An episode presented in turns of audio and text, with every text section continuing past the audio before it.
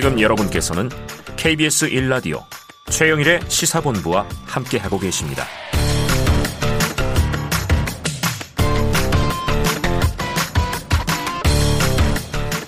네.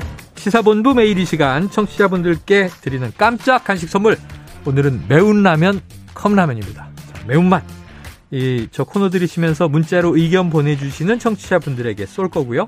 짧은 문자 50원, 긴 문자 100원이 드는 샵 9730으로 의견 많이 보내주세요. 이 진격의 보수 코너가 정말 궁금한 게 많거든요. 그 뒤어서 손해를 늘 보시는 우리 배상훈의 사건 본부 시간입니다. 배상훈 프로파일러 나와 계십니다. 어서 오세요. 안녕하세요. 항상 너무 오래 기다리세요. 아, 괜찮습니다. 죄송해요. 굉장히 중요하고 재밌는 개인적으로도 애정하는 이 코너인데. 자, 어제 이 사건으로 온라인 게시판이 아주 뜨거웠습니다. 처음에는 일반적인 스토킹 사건이다 생각했는데 반전이 있었어요. 야, 알고 보니 살인 전과자였다. 어떻게 된 얘기입니까? 예. 이 사건의 시작은 2020년 12월 충남 서산에 있는 밤거리에서 시작됩니다. 네. 피고인은 61세의 어. 가해자가 처음엔 비면식이 줄 알았는데 또 비면식인 여성한테 어. 뭔가 공격 행위를 했습니다. 네. 그래서 이제 강제추행 형태로 음. 했는데 그 시민이 잡 시민들이 잡았습니다. 어, 그리고 경 출동한 경찰도 공격해서 어. 강제추행 미수와 공무집행 방해 혐의로 어, 불구속 기소된 사건. 아, 네네. 문제는 이제 이게 불구속 상태이기 때문에 네. 문제는 피해자한테 위험이 있을 수 있잖아요. 네네. 근데 보통의 경우는 이 상태에서 그냥 재판받으러 오라고 하는 하면은 네. 잘안 갑니다. 어. 몇 번 오라 오라 해갖고 어. 겨우 수배 때린다고 했을 때 어. 가서 재판받고 마지못해 나가서 네, 또 가서는 또 두 가지 극단적이죠. 음. 아주 펑펑 울면서 뭐 판사 앞에서 계속 어. 사정하는 사람이 있고 하거나. 또 하나는 굉장히 뻔뻔하게 네네. 예, 큰 소리 치는 경우도 어. 있고 지금 이 사건은 이 두 가지가 같이 막 섞여 있는 어. 그런 사건입니다. 참 복잡해요. 자 피고인 강제추행 미수 공무집행 방해 혐의 말씀하신 대로 불구속 기소 상태였다. 그런데 문제는 불구속이니까 이 재판 받으러 왔다 갔다 하는 거 외에는 일상생활이 자유롭잖아요. 그럼 우리 걱정이 어 피해자가 있는데 자칫하면 이 스토킹의 대상이 됐던 피해자가 위험한 거 아닌가? 경찰이 왜 구속하지 않고 풀어줘서 결국은 이제 변이 났던 사건들을 우리가 여기서도 많이 그렇지. 얘기했었으니까요. 자, 그런데 이 공판 검사의 대처로 피해를 막을 수 있었다. 어떻게 된 겁니까? 경찰이 수사를 냅니다. 네.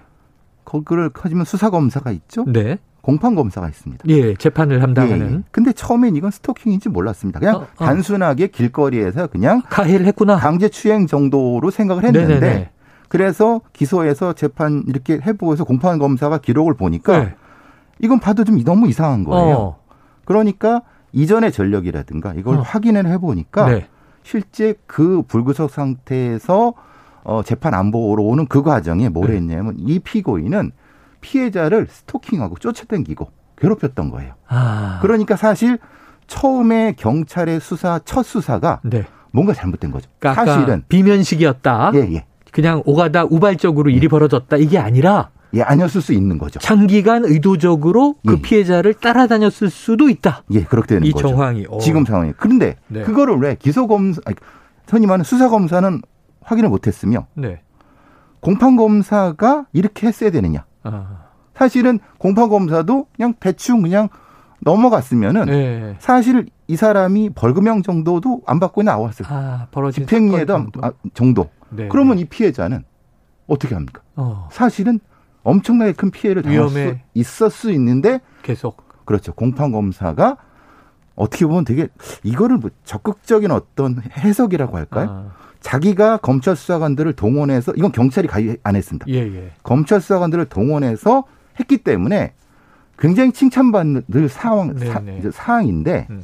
그러면 이전에 애, 전역의 경찰이나 수사검사는 예. 더 적극적으로 하지. 네네.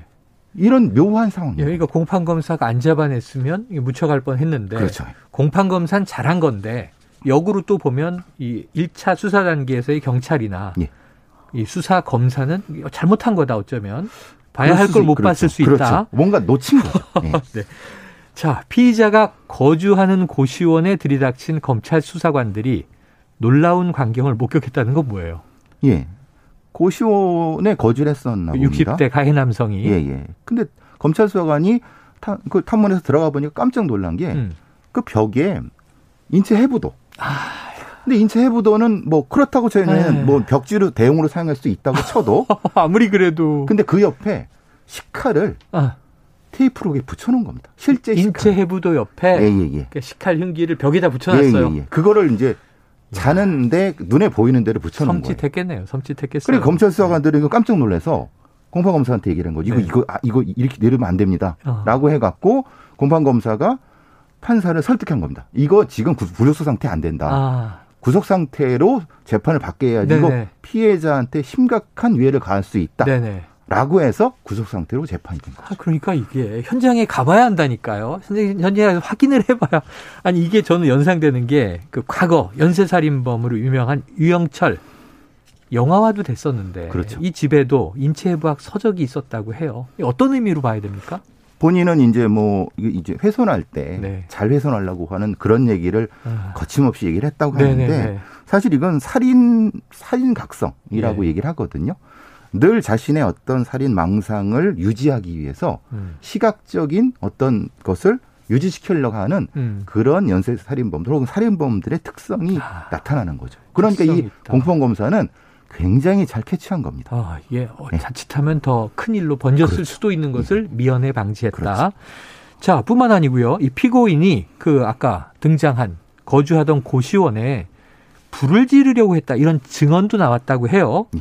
근데 이런 걸 권위 살인이다. 라고 부르는 표현이 이 언론에 등장해서 이거 좀 낯선 표현인데 권위 살인이 뭐예요? authority killing, authority murder 이렇게 하는데요. 네. 보통 이제 이런 겁니다. 자신을 억압하고 압박하고 괴롭혔다고 생각하는 거대한 권력이나 아, 거대한 뭐 사장이나 재벌이나 이런 사람한테 어떤 분노를 가지고 있는데 아, 실제로 현실에서는 그들한테 공격을 못 하니까 네. 주변에 있는 가장 약한 사람, 네. 지나가는 여성, 어린아이, 힘없는 노인을 공격하는 아이고 이거 뭐 일종의 대리폭력 진주 형태를 강화살인 안모 씨 이런 예, 거잖아요. 그런 겁니다. 네. 안인득 사건이 네. 대표적인 권위살인입니다. 아, 지금 이 경우도 네. 이 사람도 고시원에 불을 지르고 거기에서 튀어나오는 사람을 음. 칼로 공격했을 수 음. 있는 가능성. 야, 이 사회가 나를 못 살게 군다. 그렇죠. 근데 나는 내 주변 이웃들한테 이걸 보복하겠다. 자기가 쉽게 접근할 수 있는. 예, 그럼 이 고시원에 참 적지 않은 사람들이 거주하잖아요. 그렇죠. 쪽방들에. 예. 여기에 불을 만약 질렀다면 밖에서 또 뛰어나오는 사람들에게. 근데 여기 권위살인이란 표현이 우리가 흔히 얘기하는 묻지마 살인, 무차별 살인하고는 좀 다릅니까? 권위살인은 학문적으로 정해져 있는 네. 학술적이며 수사관들이 쓰는 용어인 거고 아. 묻지마 살인은 그냥 말하자면 언론에서 쓰는 언론에서 관용적인 쓰는. 겁니다. 네. 그러니까 묻지마 살인 중에는 권위 살인도 있고 보복 살인도 있고 있는 아, 겁니다. 여러 가지. 범주가 다른 거죠. 네네.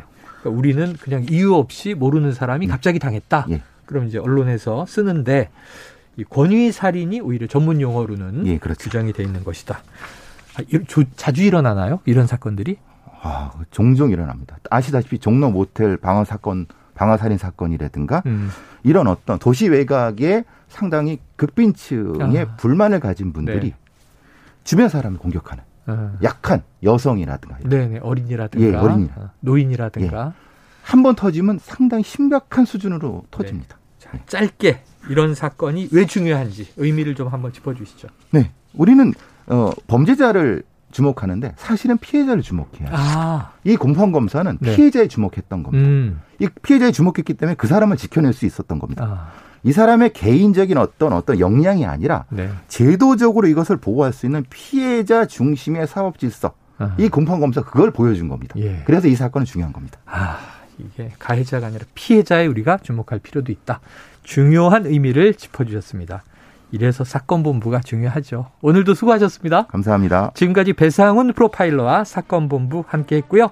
자, 오늘 최영일의 시사본부 준비한 내용 여기까지입니다. 간식 받으실 분 2423-6369-6565-7451-6111-2919님입니다. 자, 저는요, 내일도 12시 20분에 다시 돌아오도록 하겠습니다. 오늘도 지금까지 청취해주신 여러분 고맙습니다.